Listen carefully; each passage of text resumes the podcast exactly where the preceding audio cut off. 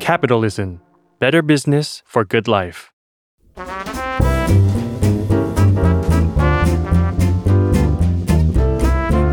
Bon Appétit ธุรกิจรอบครัว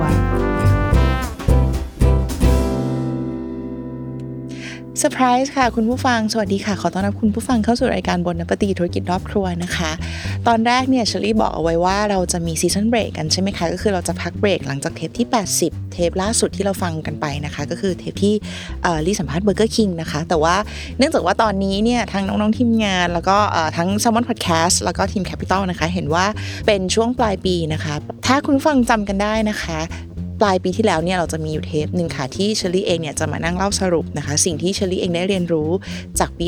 2022 นะคะ ส่วนปีนี้เราก็เลยคิดกันว่าเราก็จะมีเทปพิเศษแบบนี้สักตอนแรกก็กะว่าจะแค่เทปเดียวนะคะ แต่ว่าไปมาก็จะเป็น 2 เทปพิเศษนะคะ ซึ่งอันนี้ก็จะเป็นเทปแรกนะคะของเทปพิเศษ ความพิเศษนั้นก็คือวันนี้เดี๋ยวเชอจะมาสรุป รวบรวมร้านอาหารที่เชอรี่ชอบค่ะใน ปีนี้ทั้งปีนะคะ 2023 เรามาเริ่มกันที่ 10 ร้านของข่าวค่ะ แล้วเดี๋ยวเทปหน้าสัปดาห์หน้า เรามาติดตามกันนะคะว่า 10 ร้านของหวานเชอรี่จะเป็นอะไรค่ะ ที่เชอรี่ชอบนะคะ มาเริ่มกันที่ 10 ร้านของข่าวที่เชอรี่ชอบทั้งปี 2023 เลยค่ะ จากการที่เชอรี่ได้สัมภาษณ์ทั้งผู้ประกอบการร้านอาหารนะคะได้นำเคสเรื่องราวต่างๆ เกี่ยวกับร้านอาหารทั่วโลกเลยมานั่งเล่าให้กับคุณผู้ฟังฟังตลอดทั้งปีที่ผ่านมาแล้วนี่นะคะ ฉันก็เลือกมาแล้วค่ะว่าสิบร้านข่าวเนี่ยที่ชอบเนี่ยมีร้านอะไรบ้างนะคะเดี๋ยวไล่เรียงกันไป จริง ๆ ว่าไม่ได้ไล่ตามลำดับหรอกนะคะ ก็จะบอกว่าลำดับที่ที่จะเล่าให้ฟังนั่นหนึ่งถึงสิบเนี่ยจริงๆมันรันดอมนะคะคุณผู้ฟังไม่ได้ว่าร้านที่หนึ่งเป็นร้านที่ชอบที่สุด หรือร้านที่สิบเป็นร้านที่ชอบน้อยที่สุดนะคะเป็นว่าสิบร้านนี้จริงๆชอบทุกร้านเลยค่ะ ร้านแรกที่จะเล่าให้ฟังก็คือร้านที่มีชื่อว่าอุนากิชิค่ะ เป็นร้านข้าวหน้าปลาไหล ที่เชอรี่เพิ่งค้นพบไม่นานมานี้เองค่ะอยู่ที่ทองหล่อนะคะ อยู่บนโรงแรมค่ะ Nikko Hotel นะคะแถวบ้านลี่เองก็คือเดินไปกินข้าวหน้าปลาไหลร้านนี้ได้ ร้านนี้เนี่ยบอกตรงว่าได้รับ เสียงหรือเสียงเราอ้าง แล้วก็แบบเห็นเพื่อนๆที่เป็นบล็อกเกอร์ เป็นฟู้ดบล็อกเกอร์ในวงการอาหารเนี่ยเขาไปกินกันมาหลายคนแล้วนะคะ แล้วก็มีหลายต่อหลายคนเขาก็พูดกันมาปากต่อปากว่าร้านนี้ดีมากๆปลาไหลดีมากๆ ส่วนตัวลี่เองเนี่ยบอกตรงว่า ลี่ก็ไม่ได้เป็นคนที่ชอบปลาไหลเป็นพิเศษคือก็ชอบนะคะว่ามันอร่อยแต่ก็ไม่ได้ชอบเป็นพิเศษ ก็คิดอยู่ว่าเราจะอินหรือเปล่านะกับปลาไหลนะคะ ก็แต่ก็ไม่เป็นไรหลาย ๆ คนเขาลอง recommend หรือว่าลองแนะนำมาแล้วลี่ก็คิดว่าเราก็ควรจะไปลองดูสักตั้งหนึ่งนะคะแล้วประกอบประกอบกับว่ามันก็ใกล้บ้านด้วยนะเดินไปได้เลยลี่ก็เดินไปค่ะมีวันหนึ่งน่าจะสักช่วงประมาณเดือนตุลาที่ผ่านมา ก็เดินไปที่ Nikko Hotel นะคะ ตรงทองหล่อ ขึ้นไปบนชั้นที่มันจะเป็นแบบชั้นร้านอาหารญี่ปุ่นทั้งโซนเลยนะคะ แล้วก็กินสั่งมาเออจริงๆอะเขาจะมีปลาไหลแบบเท่าที่ลี่จำได้นะคะ ร้านนี้ก็จะขายแต่ปลาไหลอย่างเดียวทั้งร้านเลยค่ะ คือมีมีเมนูเพียงแค่อย่างเดียวคือขายแค่ปลาไหลอย่างเดียว specialize มากนะคะ เฉพาะทางมากๆการย่างปลาไหลของเขาเนี่ยโดยหลักๆ แล้วเนี่ยเขาบอกว่าจะมีอยู่ 2 สไตล์ด้วยกันในร้านนี้นะคะ ที่ให้เลือกก็คือมีแบบคันโต แล้วก็แบบคันไซ ด้วยความที่ตัวลี่เองก็คิดว่าไหนๆลี่ก็มาแล้ว จริง ๆ ใจเย็นๆค่อย ๆ สั่งแบบ วันนี้คันโตแล้วก็คันโตก็คือแบบเกียวโตใช่ไหมคะแล้วก็วันรุ่งขึ้นอาจจะมาแบบสั่งใหม่อีกชามหนึ่งเป็นแบบคันไซก็ได้ใช่ไหมคะแต่ตัวลี่เองก็อาจจะเป็นเพราะว่าความหิวครอบงำแล้วก็ด้วยความใจร้อนด้วยค่ะ ก็สั่งมาสองชามเลย ก็คือชามหนึ่งเป็นแบบคันโตอีกชามแบบคันไซนะคะ ระหว่างที่สั่งที่ที่รอรอสั่งไปแล้วแล้วก็รออาหารมาเสิร์ฟเนี่ยจริงๆจะเรียกว่าเป็น open kitchen ก็ได้นะคะ ในร้านร้านนี้นะคะ ร้านเอ่ออุนากิชิเนี่ยค่ะ คือเชฟเขาจะย่างปลาไหลแบบ ออเดอร์ต่อออเดอร์ ซึ่งเราก็จะเดินไปดูได้ว่าเขากำลังย่างปลาไหลออเดอร์นี้อยู่นะก็เพลินมากเลยลี่ทำเป็นคลิปลงใน TikTok ด้วยนะคะ ช่องความรู้รอบครัวลองไปดูกันเพลินมากค่ะ ก็ก็ไปยืนดูจริงๆแค่ยืนดูเชฟย่างปลาไหลแต่ละตัวแต่ละตัวไปก็เพลินแล้วค่ะ คุณผู้ฟังความแตกต่างนะคะ โดยละเอียดเนี่ยลี่จะจำไม่ค่อยได้อย่างแม่นยำนะคะ แต่ว่าเท่าที่ลี่จำได้ก็คือว่าทั้งสองแบบเนี่ยมันจะมีการย่างของร้านนี้นะคะ ก็คือร้านย่างโดยใช้ถ่านแบบถ่าน เอาปลาไหลเสียบเข้าไปเป็นตัวๆเลยนะคะ แล้วก็ย่างบนเตาถ่านที่รู้สึกว่าเขาประณีตแล้วก็บรรจงในการย่างมาก ๆ เลยนะแต่ละออเดอร์ค่ะ ความต่างของปลาไหลเนี่ยแต่ละร้านเนี่ยนอกจากตัวเนื้อของมันแล้วนะคะ ความเด้งความนุ่มหรือว่าความแน่นของมันแล้วเนี่ย น่าจะเป็นที่น้ำซอสที่เขาจุ่มลงไป แล้วก็ที่เขาใช้ทาทานะข้าวหน้าปลาไหลเวลามาเสิร์ฟเราด้วยเนาะที่มันต่างกันในแต่ละร้านสำหรับร้านนี้ แล้วสำหรับตัวลี่เองที่จริง ๆ แล้วเป็นคนที่ไม่ได้แบบชื่นชอบการกินปลาไหล เป็นชีวิตจิตใจเหมือนเพื่อนๆหลายๆคนเขาอาจจะชอบปลาไหลมากๆนะคะ ตัวลี่เองจริงๆค่อนข้างจะกลางๆกับปลาไหลนะคะ แต่ว่าเมื่อได้ไปลองปลาไหลที่ร้านนี้แล้วเนี่ยลี่คิดว่าเป็นร้านที่ถ้าจะกินข้าวหน้าปลาไหลลี่ก็คงจะกลับไปกินที่ร้านนี้อีกนะคะ ถ้าเกิดว่าอยากจะกินข้าวหน้าปลาไหลนะ แล้วก็ถ้าให้แนะนำสำหรับเพื่อนๆที่อยากจะตามไปลองกันนะคะเออเซต ที่เป็นเซตแบบลันช์เซตอะค่ะเป็นเซตสำหรับมื้อกลางวันเนี่ยก็น่าจะเป็นเซตที่ดูแบบคุ้มค่าคุ้มราคาที่สุด เพราะว่าเขาก็จะมีสลัดเล็กๆชามเล็ก ๆ มาให้เรา มีเครื่องดื่มนิดหน่อยมาให้เรา แล้วก็มีของหวานมีรู้สึกจะเป็นไอศครีมนะคะ มาให้เราด้วยไอศครีมร้านนี้ก็อร่อยค่ะไอศครีมมาให้เราด้วยนะคะ อันนี้ก็เป็นร้านแรกที่ลี่เลือกมานะคะ ก็คุ้มค่าคุ้มราคาแล้วก็อร่อยด้วยค่ะเอาแต่ราคาจะสูงนิดนึงนะคะเพื่อนๆไปสืบราคากันเอาเองนะคะว่าเท่าไหร่ ร้านที่สองที่เลือกมาเนี่ยอันนี้เป็น ร้านที่เขาได้มาคุยเป็นแขกรับเชิญในรายการบนปฏิธุรกิจรอบครัวในปีที่ผ่านมาด้วยนะคะ นั่นก็คือ ร้านข้าวโซอิค่ะ มีทั้งสาขาที่กรุงเทพเพิ่งจะมาเปิดที่กรุงเทพนะคะ ที่ซอยคอนแวนต์แล้วก็มีสาขาที่เชียงใหม่ด้วยสาเหตุที่เลือกร้านนี้ก็เพราะว่าจริงๆแล้วปกติเนี่ยตัวลี่เองลี่เชื่อว่าลี่ค่อนข้างที่จะนับ ครั้งได้เลยว่าในชีวิตนี้ที่ผ่านมาลี่กินข้าวซอยทั้งหมดกี่ครั้ง คือเป็นคนไม่ได้กินข้าวซอยบ่อยขนาดนั้นนะคะ แล้วก็จริงๆ ไม่ได้ไม่ชอบข้าวซอยนะคะ แต่ว่าไม่ได้กินบ่อยขนาดนั้น อาจจะเป็นเพราะรู้สึกว่าไม่ได้หากินได้ง่าย ๆ โดยทั่ว ๆ ไปในกรุงเทพนะคะ แต่ว่าทีนี้จะพัจะโผล่ด้วยชะตาฟ้าลิขิตหรืออะไรไม่แน่ใจได้ ปีนี้ที่ผ่านมาลิโสลี่มีโอกาสได้เดินทางไปที่ภาคเหนือ หลายครั้งแล้วก็เหลายครั้งหลายคราวค่ะ แล้วก็มีโอกาสได้แบบไปผูกพันได้ไปอยู่ที่ภาคเหนือในอย่างล่าสุดเพิ่งไปเชียงรายมานะคะ ก็รู้สึกว่าได้มีโอกาสได้กินอาหารเหนือมากยิ่งขึ้น แล้วพอข้าวโซอิเนี่ยลี่ก็รู้ว่าโอเคเดี๋ยวเราจะได้สัมภาษณ์คุณวินเนาะเจ้าของร้านข้าวโซอิในรายการ Bon Appétit ธุรกิจรอบครัวลี่ก็รู้สึกว่าเออเราควรจะต้องทำการบ้านสักหน่อยเนาะก็เลยไปกินข้าวโซอิมานะคะ ทั้งที่เอ่อที่กรุงเทพนะที่ซอยคอนแวนต์ ความรู้สึกตอนที่กินข้าวโซอิที่ซอยคอนแวนต์เนี่ยลี่ก็รู้สึกว่าแบบมันเป็นข้าวซอยที่อร่อยอะนอกจากความอร่อยของมันแล้วมันเป็นข้าวซอยที่ถูกตีความใหม่ ก็คือว่าเป็นข้าวซอยที่สามารถอย่างที่คุณวินเขาเคยเล่าไว้ค่ะ ว่าสามารถแบบใช้แค่ตะเกียบอันเดียวก็กินได้แล้วก็กินได้หมดเลยน้ำซุป เส้นกับน้ำซุปที่เขากะมา มันก็พอดีกัน ไก่ที่เขาเบิร์นมาที่เขาย่างมา มันสุกแบบพอดีกำลังพอดีเลยทุกอย่างอะค่ะรวมไปถึง สิ่งที่ลี่ชอบที่สุดอีกอย่างหนึ่งของร้านนี้นะคะ ก็คือผักดองที่เขาให้มาเป็นเครื่องเคียงในในเซตของข้าวซอยอะค่ะลี่ว่ามันอร่อยมากแล้วก็ลี่ก็จำได้ได้วันที่ลี่สัมภาษณ์คุณวินเนี่ยลี่ถามคุณวินว่าเจ้าผักดองนี้เนี่ยคุณดองเองใช่ไหม เพราะมันดูไม่ใช่ผักดองทั่วๆไปที่เราเคยกินกันแบบตามที่ไหนๆอะค่ะที่หากินได้ทั่วๆไป คุณวินก็บอกว่า คุณเชอรี่ใช่เลยผักดองเนี้ยดองเอง แล้วก็เป็นสูตรแบบเห็นคุณวินบอกว่าเป็นสูตรของไทยใหญ่นะคะ เป็นแม่บ้านของคุณวินที่เป็นคนไทยใหญ่ ก็สอนสูตรนี้ให้กับทุกๆคนได้ดองผัก ทุกๆคนในร้านให้ดองผักนี้เป็นอะไรอย่างเงี้ยก็ถือเป็นร้านที่รี่รู้สึกประทับใจก็เป็นอีกร้านหนึ่งที่ลี่ก็ตั้งใจไว้ว่า ถ้าเกิดว่าจะกินข้าวซอยลี่ก็จะคิดถึงร้านนี้เป็นแบบ เป็นอันดับหนึ่งในร้านข้าวซอยในใจเลี่ยนะคะ ในตอนนี้นะถ้าเกิดจะกินข้าวซอยก็จะไปที่ร้านนี้ก็ข้าวซอยอีหลังจากวันนั้นนะคะ ที่ทำกันบ้านก่อนที่จะสัมภาษณ์คุณวินไปกินข้าวซอยร้านนี้ ก็คือข้าวซอยอีเนี่ยครั้งแรกใช่ไหมคะหลังจากวันนั้นก็ไม่ต้องทำกันบ้านแล้วเกี่ยวกับคุณวินไม่ต้องทำกันบ้านเกี่ยวกับร้านข้าวโซอีแล้ว แต่ก็ยังกลับไปกินข้าวโซอีอยู่เรื่อยๆอยู่ตั้งหลายครั้งนะคะ เพราะฉะนั้นลี่เชื่อว่าก็อันนี้น่าจะเป็นร้านที่เราน่าจะต้องเอาเข้ามาใน list หนึ่งในสิบร้านที่เชลี่ชอบสำหรับปี 2023 นะคะ ร้านที่สามค่ะ ร้านนี้อาจจะคุณผู้ฟังอาจจะแปลกใจเล็กน้อย ถ้าเกิดว่าเป็นคุณผู้ฟังที่ฟัง Bon Appétit ธุรกิจรอบครัวมาตั้งแต่เทปแรก ๆ นะคะลี่จำได้เลยแขกรับเชิญคนแรกที่ลี่สัมภาษณ์เนี่ยคือพี่การนะคะคุณการทองสมิธเนอะเจ้าของร้านทองสมิธก็เคยคุยกันคุณการหรือว่าพี่การเนี่ยเขาก็บอกไว้ว่าคือพี่การกับลี่เนี่ยก็เราสนิทกันมาเราสนิทสนมกันมาตั้งแต่โอนานมากเป็นสิบสิบปีแล้วเนาะพี่การจะทราบมาเสมอว่าเชลี่เป็นคนที่ไม่ทานเนื้อวัวเลย แต่ว่า พอได้มาทำรายการอาหารแบบเนี้ยนะคะ แบบจริง ๆ จังๆ แล้วก็จริง ๆ ไม่มีใครบังคับลี่นะคะให้ทานเนื้อวัวแต่ว่าเออลี่แค่รู้สึกไปเองมั้งคะว่าจริง ๆ มันก็มีหลาย ๆ สถานการณ์ที่เรารู้สึกว่าเออ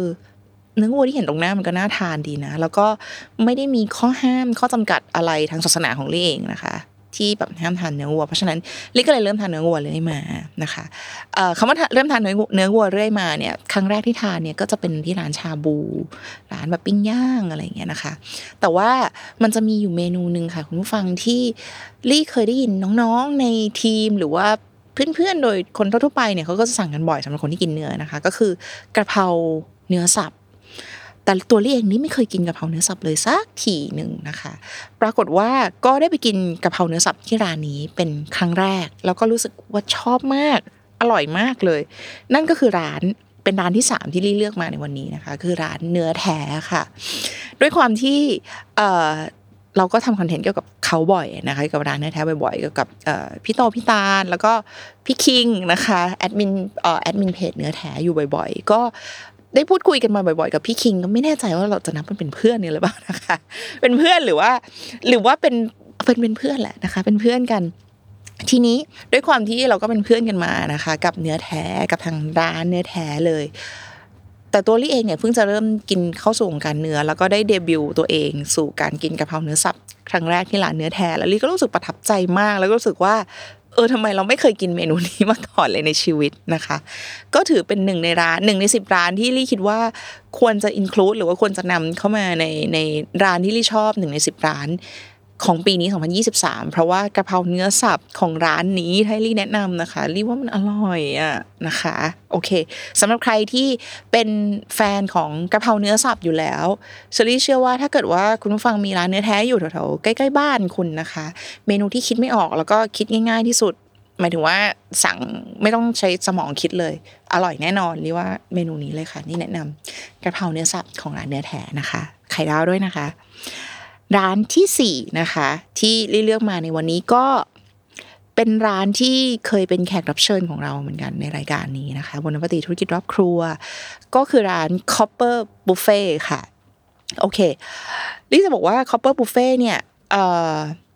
โอเค ออกตัวก่อน ตัวลี่เองปกติลี่ไม่ค่อยกินบุฟเฟ่อะคุณผู้ฟัง เพราะว่า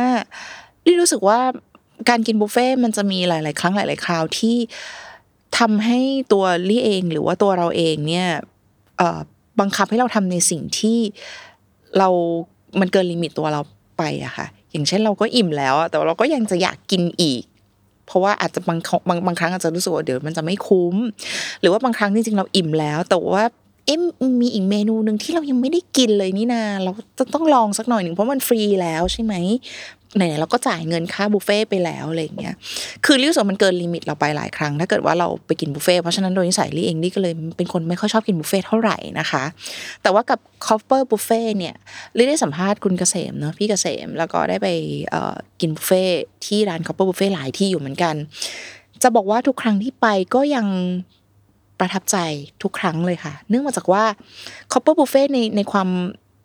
ถ้าให้ลี่จำกัดความร้านนี้นะคะรู้สึกว่ามันไม่ใช่ร้านบุฟเฟ่โดยทั่วไปมันกึ่งกึ่งเกือบเกือบแล้วก็กึ่งกึ่งจะเป็นร้านแบบ ให้อารมณ์แบบร้าน fine dining แล้วอะค่ะ แต่เป็น fine dining แบบบุฟเฟ่อะสำหรับลี่นะคะสำหรับลี่คนเดียวนะ เพราะว่าพอชั่นที่เขาให้มาเนี่ยมันกำลังอิ่มในหนึ่งพอชั่น กำลังคำว่ากำลังอิ่มของลี่คือกำลังอร่อยในพอชั่นเท่านี้อะค่ะซุปเห็ดทรัฟเฟิลที่บอกว่าขายดีนะขายดีนะขายได้ปีหนึ่งเป็นแบบล้านเสิร์ฟเป็นล้านถ้วยนะคะ ต่อปีอะไรเงี้ยค่ะซุปทรัฟเฟิลเนี่ยเรียกว่ากินใน ขนาดที่เขากำลังตักมาให้ ถ้าลี่จำไม่ผิดน่าจะประมาณหนึ่งกระบวยอะค่ะ คือกำลังอร่อยแล้วกำลังพอดีเลยอะทุกอย่างคือกะมากำลังพอดี แล้วไม่ต้องพูดถึงเรื่องรสชาติ เรื่องรสชาติด้วยลี่รู้สึกว่ารสชาติก็คือประณีตพิถีพิถันไม่ได้เอาเฉพาะวอลลุ่มอย่างเดียว แต่ว่าใส่ใจเรื่องคุณภาพด้วย เพราะฉะนั้นสำหรับลี่ลี่รู้สึกว่านี่คือบุฟเฟ่ที่มันพอดีไปซะทุกอย่างค่ะ ทั้งเรื่องของคุณภาพ เมื่อเทียบกับราคานะคะ คุณภาพราคา แล้วก็ปริมาณด้วย เพราะฉะนั้นทุกครั้งที่ลี่ไปกิน Copper Buffet ลี่จะไม่ได้รู้สึกอึดอัดอะค่ะรู้สึกว่าแต่รู้สึกอิ่มคำว่าอิ่มในที่นี้ก็คืออิ่มเอม แล้วก็อิ่มด้วยกลับมา ร้านนี้เนี่ยลี่ไม่แน่ใจว่าปีหน้าจะยังติดแบบ top 10 ร้านที่ลี่ชอบที่สุดอยู่หรือเปล่า แต่ว่าถ้าถามในตอนนี้นะ เป็นร้านบุฟเฟ่ที่ลี่ชอบที่สุดที่สุดที่สุดแล้วค่ะในในในใจลี่นะคะ Copper Buffet แล้วก็หวังว่า ปีหน้าอาจจะยังติดอยู่นะคะ เดี๋ยวเรามาดูกันค่ะปีหน้าร้าน Copper Buffet ยังติดอยู่เออเป็นโผติดโผหนึ่งในสิบร้านที่เชลี่ชอบอยู่หรือเปล่านะคะร้านที่ 5 ที่ได้เลือกมาในวันนี้นะคะ ชื่อว่าร้าน An Com An Ca ค่ะ อยู่ที่กรุงเทพอีกเช่นกันนะคะ An Com An Ca เนี่ยเป็นร้านอาหารเวียดนามนะคะเอ่อเป็นร้านของพี่ปลานั่นแหละ ในเครือ iberry นะคะ ก็สาเหตุที่ทำไมลี่ถึงเลือกร้านนี้นะคะ เพราะว่า คือตัวลี่เองเนี่ยลี่มันจะมีช่วงหนึ่งนะคะคุณฟังในชีวิตที่ลี่ไปเวียดนามบ่อยมากไปแบบไปทุกอาทิตย์เลยเอ่อน่าจะช่วงประมาณสักสามปีที่แล้วมั้งคะไปสอนที่เวียดนามนะคะ แบบคืออาชีพหลักของลี่ลี่เป็นอาจารย์สอนในมหาวิทยาลัยใช่ไหมคะ ช่วงสามปีที่แล้วเนี่ยมันจะมีอยู่ช่วงหนึ่งที่มหาวิทยาลัยที่ลี่สอนเนี่ยเขาโคกับมหาวิทยาลัยที่เวียดนาม แล้วก็ต้องการให้ลี่ไปสอนนักศึกษาปริญญาโทที่นั่นทุกวันเสาร์กับวันอาทิตย์ลี่ก็ต้องบินไปเวียดนามแบบบินไปที่เออโฮจิมินห์นะคะ ทุกวันเสาร์อาทิตย์อยู่ประมาณ ติดกันอยู่ประมาณแบบเดือนหนึ่งอะไรเงี้ยค่ะ แล้วก็อะเอ่อปีหนึ่งก็จะไปแบบเนี้ยทุกอาทิตย์อย่างเงี้ยสักประมาณสามครั้ง เพราะฉะนั้นนี่ก็จะไปเวียดนามบ่อยมากอยู่อยู่ช่วงหนึ่งนะคะ ก็ ได้ไปกินอาหารเวียดนามบ่อย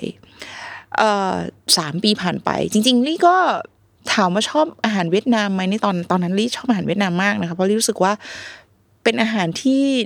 สุขภาพสุขภาพให้เราได้กินผัก แต่ถ้าคุณผู้ฟังไปพูดคำนี้กับคนเวียดนามจริงๆนะคะ เขาจะบอกว่าอุ๊ยไม่หรอกอาหารเวียดนามไม่ได้สุขภาพขนาดนั้นนะ ในผักมันก็อาจจะไม่ได้ออแกนิกทุกร้านหรือเปล่าอะไรอย่างเงี้ยนะคะ แต่ส่วนตัวลี่ลี่เองรู้สึกว่าลี่ชอบอาหารเวียดนาม เพราะว่าผักเยอะแล้วเราก็มีโอกาสได้กินผักเยอะดีนะคะเมื่อเมื่อกินอาหารเวียดนามอะไรอย่างเงี้ยนะ เพราะฉะนั้นพอมีร้านอันเกิมอันกะมาเปิดนะคะ เป็นร้านของพี่ปลาตอนนั้นลี่ก็ไปลองนั่นแหละที่สาขาตรงสาทรซอยหนึ่งนะคะร้านแรกเลยสาขาแรกของของพี่ปลา ตอนนั้นที่ที่ไปลองเนี่ยส่วนหนึ่งบอกตรงว่าก็วางใจในแบรนด์ของพี่ปลาอยู่แล้วนะคะไอเบอรี่โอ้ยเปิดมาหลายร้านนะไอเบอรี่กับข้าวกับปลาเบิร์นบุษบาร้านอะไรใดๆเปิดมาเยอะแยะแล้ว ก็วางใจอยู่ประมาณนึงว่า น่าจะดีแน่ๆแหละนะร้านของพี่ปลา แต่พอได้ไปลองอันกำมันกาเนี่ยบอกตรงว่าก่อนที่ จะได้ไปลองนะคะ ก็ได้สัมภาษณ์เนอะได้คุยกับพี่ปลาแล้วอะไรเงี้ยพี่ปลาก็บอกอุ้ยเครียดมากเลยร้านเนี่ยไม่เคยทำมาก่อน เป็นน่านน้ำที่ไม่เคยว่ายน้ำไปถึงอะไรเงี้ยนะคะ แล้วก็มันเป็นอีกศาสตร์หนึ่งไปเลยเป็นร้านเวียดนามไปเลย ไม่ใช่ร้านอาหารฝรั่งไม่ใช่ร้านอาหารไทยนะคะโอเค แต่เราก็อย่างที่บอกคือเราก็วางใจประมาณหนึ่งเป็นแบรนด์พี่ปลาก็ไปลองอันกับมันกาดูลี่ก็รู้สึกว่าเป็นร้านที่เอ่อทำให้ลี่คิดถึงโฮจิมินห์ได้อะค่ะทำให้ลี่คิดถึงว่า อืม ตอนที่ไปนั่งเก้าอี้ยองๆกับพื้น คือร้านที่เวียดนามนะแบบร้าน street food เขาจะเป็นแบบเก้าอี้ตัวเล็กๆโต๊ะตัวเล็กๆยองๆกับพื้นกินอะไรอย่างเงี้ยค่ะทำให้ลี่คิดถึง moment นั้นได้อะลี่ก็เลยรู้สึกว่า อันนี้แหละเป็นเป็นร้านเวียดนามที่ลี่ so far ก็เป็นร้านที่ลี่ชอบมาก ๆ ร้านหนึ่งที่สุดร้านหนึ่งนะคะ ในกรุงเทพนะคะ ก็จะยกให้ร้านนี้ค่ะ ก็คือ An Com An Ca นะคะ โอเคผ่านไปห้าร้านแล้ว ร้านที่หกลี่จะบอกว่าปกติแล้วเนี่ยเท่าที่ฟังมาคุณฟังห้าร้านลี่จะบอกว่าลี่เป็นคนที่ไม่ค่อยอินปลาไหลไม่ค่อยอินนู่นไม่ค่อยอินนี่คุณฟังก็จะงงไหมคะว่าแล้วปกติคุณเชอรี่อินอะไร คือลี่เป็นคนชอบกินอาหารแบบธรรมดาธรรมดา ร้านตามสั่งทั่วไปร้านอาหาร ร้านข้าวต้มทั่วไปเลยค่ะ แบบไม่ไม่ไม่ได้เป็นคนอินคือเป็นคนกินง่ายอยู่ง่ายนะคะ เพราะฉะนั้นแล้วเนี่ยจริง ๆ แล้วตัวลี่เองเนี่ยไม่ได้เป็นคนที่ไปกินร้านอาหารที่เป็นไฟดิเนิ่งบ่อยๆ นักนะคะปกติก็คือจะกินเนี่ยร้านอาหารทั่วไปตามข้างถนนเหมือนเหมือนทุกๆ คนเนี่ยแหละนะคะ ทีนี้ในปีที่ผ่านมาเนี่ยเอ่อลี่ได้มีโอกาส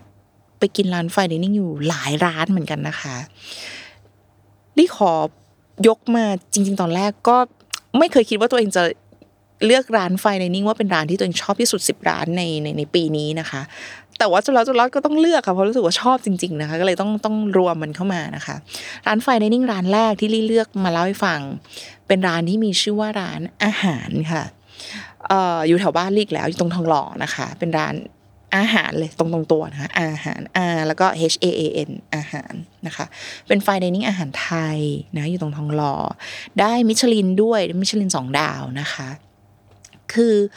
ด้วยความที่ได้มิชลินสองดาว มันก็เป็นการันตีประมาณหนึ่งแล้วก็เป็นการเซตความคาดหวังให้เราประมาณหนึ่งเนาะก่อนที่จะไปกินว่าอุ้ยมันจะต้องอร่อยแน่เลยอะไรเงี้ยนะคะ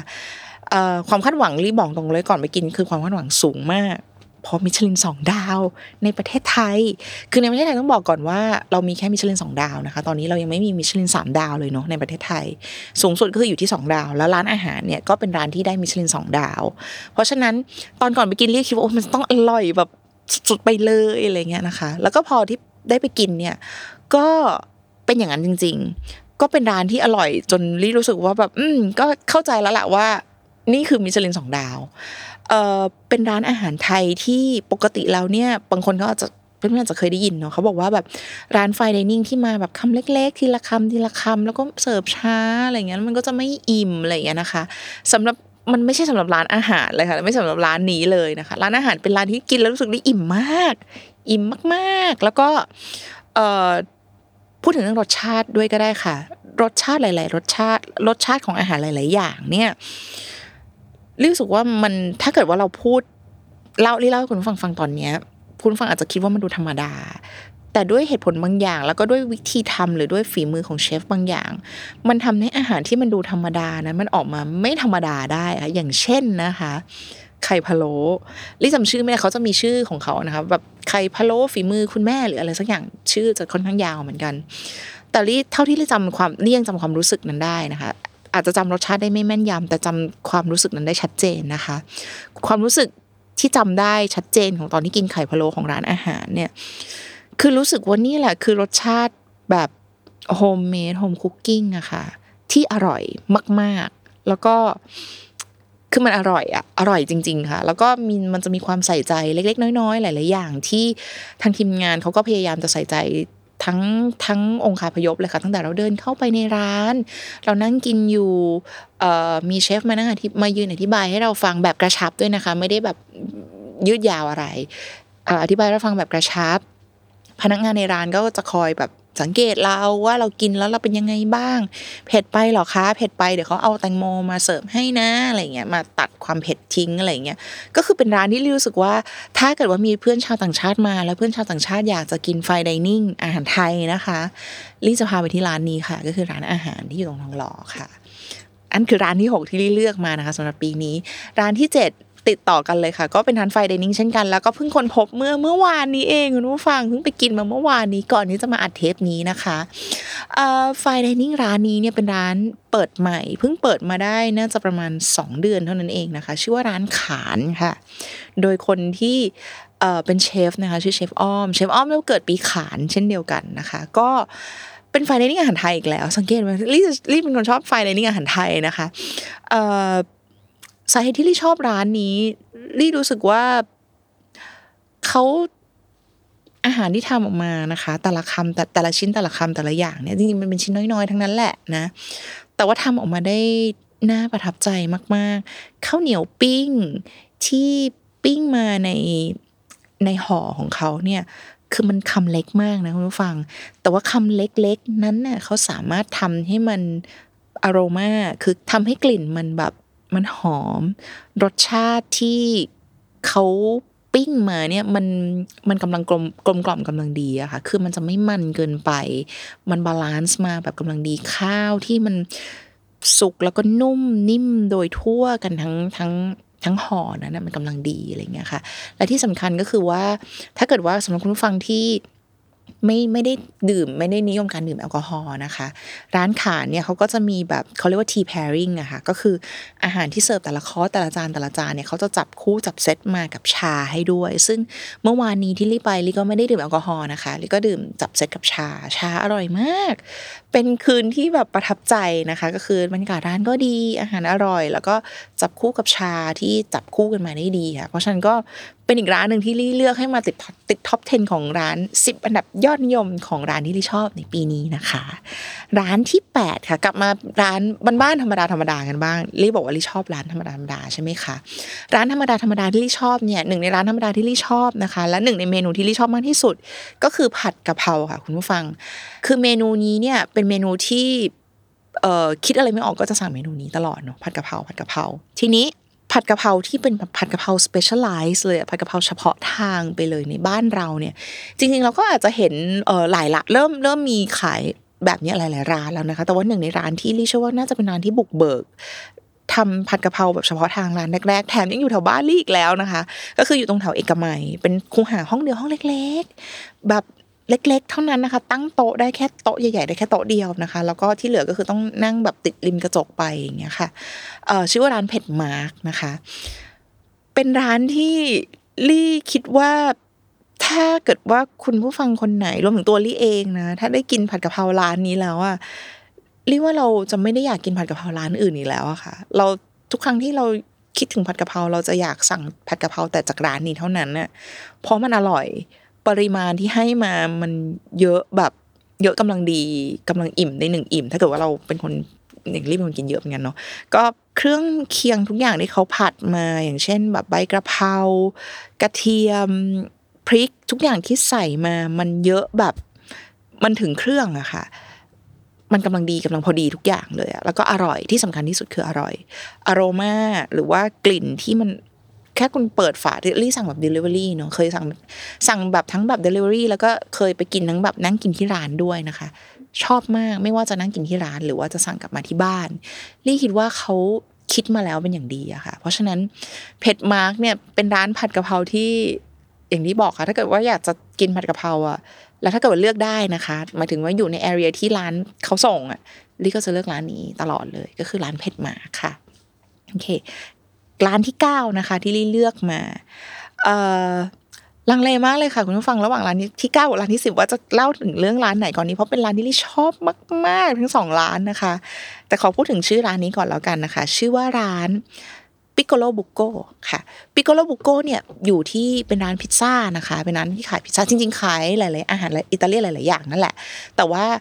คนที่เขาไปกินกันส่วนใหญ่เขาจะไปกินแต่พิซซ่านะคะปิโกโลบุโกอยู่ที่โรมนะ คือบางคนเนี่ยก็จะบอกว่าร้านนี้เป็นร้านพิซซ่าที่ดีที่สุดในโรม บางคนก็บอกว่าร้านนี้เนี่ยเป็นร้านพิซซ่าที่ดังที่สุดในโรมนะคะปิโกโลบุโกไม่ว่ามันจะเป็นร้านที่ดีที่สุดหรือว่าดังที่สุดในโรม ก็เป็นแค่นามธรรมอะก็คือแบบคนเรามันก็นานาจิตตังเนาะเอ่อคนอื่นบอกว่าดีที่สุดเราก็อาจจะคิดว่ามันไม่ดีที่สุดก็ได้ เพราะฉะนั้นเมื่อกลางปีที่ผ่านมาที่ลี่ได้เดินทางไปที่โรมลี่ก็เลยคิดว่าเราก็จะต้องเดินทางไปพิสูจน์ด้วยตัวเองหน่อยแล้วว่า มันดีจริงหรือเปล่า แบบที่ใครๆเขาพูดกันจริงไหมนะคะ ก็ปรากฏว่าก็ไปที่ปิโกโลบุโกนะก็ไปตามนี่แหละค่ะกูก็แมปเปิดกูก็แมปแล้วก็เดินไปอะนั่งรถไฟไปนะคะ แล้วก็เดิน ต้องเล่าให้คุณฟังฟังก่อนว่าร้านนี้เนี่ยมันอยู่ในใกล้ ๆกับเอ่อฟาวเทนนะคะ ตรงที่เขานิยมไป ตรงเขาเรียกว่าอะไรไม่ใช่ฟาวเทนเรียกว่าอะไรวะน้ำพุเทรวีค่ะ น้ำพุเทรวีเนี่ยมันเป็นสถานที่ท่องเที่ยวที่แบบใครที่ไปที่โรมก็ต้องไปเช็คอินตรงนี้ ต้องไปหันหลังแล้วก็โยนเหรียญข้ามไหลตัวเองไปแล้วก็อธิษฐานนะคะ ว่าอย่าถ้าเกิดว่าเขาบอกว่าถ้าเกิดว่าโยนเหรียญข้ามไหลตัวเองไปแล้วเหรียญเนี่ยมันไปตกอยู่ในน้ำพุเนี่ยก็คือเราก็จะได้กลับไปที่โรมอีกนะคะ โอเค ก็นี่ก็คิดในใจว่าเอ้ร้านอาหารที่มันอยู่ใกล้สถานที่ท่องเที่ยวขนาดนั้น มันจะเป็นร้านที่ดีขนาดเลยเหรอ ก็ปรากฏว่าก็ต้องไปพิสูจน์ด้วยด้วยตัวเองอะนะคะ ตอนที่ไปเนี่ยก็บอกเลยว่าแบบต่อคิวรอนานมากแล้วไม่มีเก้าอี้ให้นั่งรอนะคะคุณผู้ฟัง คือต้องยืนต่อคิวอย่างเดียว ตอนวันนั้นที่ลี่ต่อคิวประมาณหนึ่งชั่วโมงครึ่งก็คือเกือบเกือบสองชั่วโมงอะไม่ได้นั่งยืนอย่างเดียวนะคะ เกือบสองชั่วโมง ยืนไปอยู่ตรงนั้น ระหว่างยืนไปเนี่ยก็คิดในใจว่ามันจะคุ้มหรือเปล่ากับการมายืนสองชั่วโมงนะคะอ่า ต่อสู้กับตัวเองแบบหลายทีมเอ้ยหัวเราจะไม่กินร้านนี้แล้วไปกินร้านอื่นอะไรเงี้ย แต่ระหว่างที่คิดแบบนั้นเนี่ยก็จะเห็นเออไม่จะเห็นหรอกค่ะระหว่างที่คิดแบบนั้นเนี่ยก็จะมีคนข้างหน้านะคะที่เขาต่อคิวข้างหน้าเป็นฝรั่งออสเตรเลียค่ะ เป็นเขาก็จะคุยกับลิมผู้หญิงสองคนนะคะนักท่องเที่ยว คุยกับลิเขาบอกว่าเนี่ยไม่ใช่ครั้งแรกที่เขามาที่โรม แล้วก็มายืนต่อคิวเขาบอกเขาเคยมาแล้ว แล้วก็มายืนต่อคิวแบบนี้แหละ แล้วก็กินพิซซ่ามาการิต้า แต่ว่าเขาเขาก็ตั้งใจไว้ตั้งแต่คราวนั้นแล้วว่าถ้าเขาได้กลับมาที่โรมอีกเขาจะมายืนต่อคิวแบบนี้อีกถึงแม้ว่าคิวมันจะยาวสองชั่วโมงก็ตาม เราได้ฟังดังนั้น เราก็รู้สึกว่าเบาใจขึ้นมาโอเค ถ้างั้นเราก็คงจะต้องยืนต่อคิวนั่นแหละนะคะ ก็ปรากฏว่าลี่ก็ยืนต่อคิว เดินเข้าไปในร้านเนี่ยอืมบรรยากาศในร้านคือ friendly มากนะคะ แล้วก็คือถ้าเกิดว่าคุณผู้ฟังเคยได้ทำงานในร้านอาหารนะคะ ก็อาจจะทราบว่าจริง ๆ ร้านอะไรก็ตามที่มัน busy มากๆ คนเยอะมากๆเนี่ยมันเป็นธรรมดาเนอะที่เราอาจจะขอโทษที่ค่ะโดนไหมเราอาจจะเป็นธรรมดาค่ะที่เราอาจจะรู้สึกว่าเออ มันจะมีความตึงเครียดบางอย่างอะเสียงดังหรือเปล่า พนักงานเขาจะแบบอารมณ์ไม่ดีไหมอะไรเงี้ย ปรากฏว่าร้านนี้ไม่มีมูดแบบนั้นเลยแม้แต่นิดเดียวค่ะ ถึงแม้ว่าร้านมันจะบีซี่มากเพราะว่าคนต่อรอคิวกันแบบสองชั่วโมงนะคะ แต่ว่าพนักงานทุกคนคือ ยิ้มแย้มแจ่มใส ดูอารมณ์ดี ดูเป็นคนอิตาเลียนที่แบบอารมณ์ดีทุกคนเลยนะคะเอ่อลิสั่งพิซซ่ามาลองกินดูบอกตรงอีกค่ะในใจก็คิดว่ามันจะดีขนาดนั้นจริงหรือเปล่าอะพิซซ่าแค่พิซซ่าหรือเปล่าล่ะ ใช่ไหมมันจะดีเลยขนาดนั้นนะคะปรากฏคุณผู้ฟัง พิซซ่าที่นี่ลี่ยืนยันเลยค่ะว่า ตลอดชีวิตที่เกิดมาที่ผ่านมา ที่เคยกินพิซซ่าที่ผ่านมานะคะ กับพิซซ่าร้านนี้นะคะ พิซซ่าร้านนี้ไม่เหมือนพิซซ่าทุกพิซซ่าทุกถาดที่ลี่เคยกินมาเลยในชีวิตค่ะ มันอร่อยจริง ๆ ค่ะ กลับบ้านไปเนี่ยกลับโรงแรมไปเนี่ยรีบไปหาข้อมูลเลยว่าเขาทำยังไง เขามีวิธีอะไร มันต้องเคยมีคนทำสารคดีหรือว่าไปสัมภาษณ์อะไรสักอย่างแน่ ๆเลยอะไรเงี้ย ก็ปรากฏว่าก็เลยได้ไปเรียนรู้นะคะ ว่าอ๋อโอเค ร้านนี้เนี่ย จริง ๆ แล้วเขาก็เน้นตั้งแต่อินกริเดียนหรือว่าวัตถุดิบเขาหาวัตถุดิบที่เขาเชื่อว่าดีที่สุดในอิตาลีอะที่จะสามารถหาได้และทำพิซซ่าได้ มาประกอบรวมร่างกันเป็นพิซซ่าแต่ละถาด แล้วแป้ง dough เขาก็มีวิธีในการหมักหมักต้องหมักกี่ชั่วโมงว่าไปคือพิถีพิถันมากนะคะนี่ถึงรู้สึกได้เลยว่าแบบ เอ้ยทุกคือไม่เหมือนพิซซ่าทุกถาดที่เคยกินมาในชีวิตนะคะร้านนี้ Piccolo Buco ค่ะ ก็เลยเป็น ร้านที่ 9 ที่ลี่เลือกมานะคะ ให้ติดอันดับ top 10 และร้านสุดท้ายค่ะคุณผู้ฟัง ร้านที่ 10 นะคะ ที่ลี่เลือกมาให้ติดอันดับร้านอาหารคาวที่ลี่ชอบที่สุดในปีนี้ ชื่อว่าร้านLe Bon Funk ค่ะ อยู่ที่สิงคโปร์นะคะ ร้านนี้โอเค ถ้าจำไม่ผิดรู้สึกว่าลี่ไปมาช่วงประมาณกันยานะคะ สิงคโปร์กันยาหรือสิงหานะคะ สิงคโปร์โอเคเอ่อตอนนั้นไปบรรยายอีกเช่นกันนะคะ ที่สิงคโปร์ก็ ไปกิน Le Bon Funk จะบอกว่าออริจิน l ลไอเดียของลี่เนี่ยจริง ๆ ตอนที่ไปสิงคโปร์รู้ว่าตัวเองจะได้ไปสิงคโปร์เนี่ยก็คิดไว้ในใจแล้วว่า อยากจะไปกินร้านร้านหนึ่งที่ชื่อว่า Odetteนะคะ Odette เนี่ยจริง ๆ เป็นร้าน fine dining เนี่ยปากบอกว่าไม่ชอบ fine dining ใช่ไหมคุณฟังตัวลี่เอง แต่ว่าจะไปลอง จองกินร้าน fine dining นะคะ คือที่ลี่รู้สึกว่าจะต้องไปกินร้าน fine dining ที่ชื่อ Odette ที่ชื่อว่า Odette เนี่ยเพราะว่าร้าน Odette เนี่ยเป็นร้านเป็นร้านอาหารที่สิงคโปร์ที่ได้3ดาวมิชลิน อย่างที่เราทราบกันนะคะว่า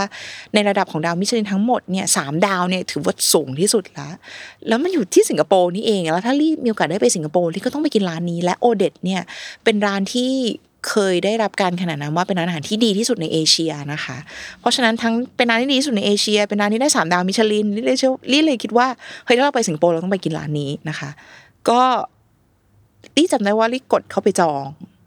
ไม่รู้เรื่องรู้ราวอะไรหรอกฟังรู้สึกว่ามันน่าจะต้องจองอะเนาะกดเข้าไปจองจองไม่ได้ คิวเต็มรู้สึกจองแบบหนึ่งเดือนล่วงหน้านะคะ ก็แบบ ไม่ทันนะคะคิวเต็ม ทีนี้ร้านโอเดตเขาก็ไม่ได้ปล่อยเราเดียวดายนะคะพอจองไม่ได้เสร็จปุ๊บเขาก็จะมีร้านแนะนำว่าเอ้ยแต่ว่าเขามีร้านอาหารร้านอื่นที่อยู่ในเครือเดียวกันนะเผื่อคุณสนใจจะจองไหมแล้วก็มันจะเป็นชื่อร้านร้านนี้ค่ะก็คือเลบงฝังนะ นี่ก็เลยคิดว่าอ้าวไหนๆไม่ได้กินโอเดตละจองระบงฟังก็ได้นะคะก็ก็เลยจองเป็นระบงฟังก็ไปกินระบงฟังเนี่ยไม่ใช่ร้านไฟดิเนิ่งนะคะ แต่ซึ่งลี่ก็ลี่อย่างที่ลี่บอกไปคือจริงๆลี่ไม่ได้ ชอบกินอาหารธรรมดาธรรมดานะคะระบงฟังก็ไม่ได้ธรรมดาขนาดนั้นนะคะ ก็เป็นร้านที่ค่อนข้างที่จะอัพสเกลเหมือนกันมีมีราคานะคะ แต่ว่าไม่ใช่ไฟดิเนิ่งตอนที่เข้าไปกินเนี่ยก็รู้สึกตั้งแต่คำแรกแล้วค่ะที่กินเข้าไปรู้สึกว่านี่คือร้านที่ลี่ชอบที่สุดในสิงคโปร์แล้วอะคือจำได้ว่าคำแรกที่กินไปอะวันนั้นสั่งหลายเมนูมากเพื่อนๆ สั่งทั้งแบบแซนด์วิชลิ้นงัวย่าง สั่งสลัดกระต่าย ฟัวกรา ลี่จำได้ว่าลี่สั่งฟัวกราไป ตอนเขาเอามาเสิร์ฟลี่งงมากเลยถามเขาว่าอันนี้คือฟัวกราเหรอเขาบอกใช่ครับ แต่ว่ามันเป็นฟัวกราในความหมายของความหมายใหม่ของเอาเอามาตีความใหม่เข้าฟัวกราเข้าไปเอ่อคุกแล้วก็เอาไปเข้าช่องฟรีซเสร็จเรียบร้อยเสร็จปุ๊บก็เอามาใส่บนขนมปังที่อบใหม่ ๆ ร้อนๆ เพราะฉะนั้นมันจะเป็นฟัวกราที่ออกมาเป็นฝอยๆฝอยๆฝอยๆฝอยๆอยู่ท็อปอยู่บนขนมปังอะค่ะ อันนั้นเป็นคำแรกที่ลี่กินของร้านเลอบงฟัง แล้วลี่ก็รู้สึกว่านี่คือร้านที่ลี่รักที่สุดรักที่สุดในปีนี้เลยอะร้านเลอบงฟังอะค่ะ ตั้งแต่คำแรกที่กิน จากนั้นอาหารทุกจานที่ลี่กินของร้านเลอบงฟังเนี่ยลี่สั่งหลายอย่างมากเพราะว่ามันเป็นแบบคำเล็กๆเล็กๆเล็กๆกันนะคะลิสุลิชอบทุกอย่างเลยไม่มีจานไหนที่ลิไม่ชอบเลยสักอย่างหนึ่งของร้านเลอบงฟังแล้วแล้วแล้วลี่ก็คิดว่าถ้ามีโอกาสได้กลับไปสิงคโปร์ใหม่ครั้งหนึ่งลี่ก็จะกลับไป ที่ร้านนี้อีกครั้งหนึ่งแล้วก็ภาวนาในใจ น่าจะเป็นร้านเดียวเลยที่ลี่ภาวนาในใจว่าไม่อยากให้เขาได้ดาวมิชลิน เพราะว่าขนาดไม่ได้ดาวมิชลินนะคะเพื่อนๆเอ่อลี่จองเลอบงฟังประมาณสามสี่อาทิตย์ล่วงหน้าค่ะ ปรากฏว่ากดเข้าไปดูอีกทีหนึ่งไม่กี่วันหลังจากนั้นก็คิวเต็มแล้ว ก็คือเป็นร้านที่ถ้าได้ดาวมิชลินลี่รู้สึกว่าลี่ไม่แน่ใจว่าลี่จะได้จะจะสามารถจองคิวทันหรือเปล่านะคะ เพราะฉะนั้นก็ ร้านนี้เป็นอีกหนึ่งร้านที่ลี่รักมาก ๆ ของร้านนี้นะคะ ในปี 2023 ค่ะ และนั่นคือสรุปรวม 10 ร้านอาหารขาวที่ลี่ชอบที่สุดของปี 2023 นะคะ เพื่อนๆ ส่วนอีก 10 ร้านอาหารหวานที่ลี่จะชอบที่สุดของปี 2023 จะเป็นร้านไหน เดี๋ยวเรามาติดตามฟังกันในเทปหน้านะคะ กับเทปพิเศษของบนนปฏิธุรกิจรอบครัวค่ะ ฝากติดตามรายการบนนปฏิธุรกิจรอบครัวได้นะคะ เทปหน้าเราจะเจอกันในวันพฤหัสบดีค่ะ จากทุกช่องทางของ Capital และ s ซ m o n Podcast นะคะสำหรับวันนี้บนนปดีค่ะ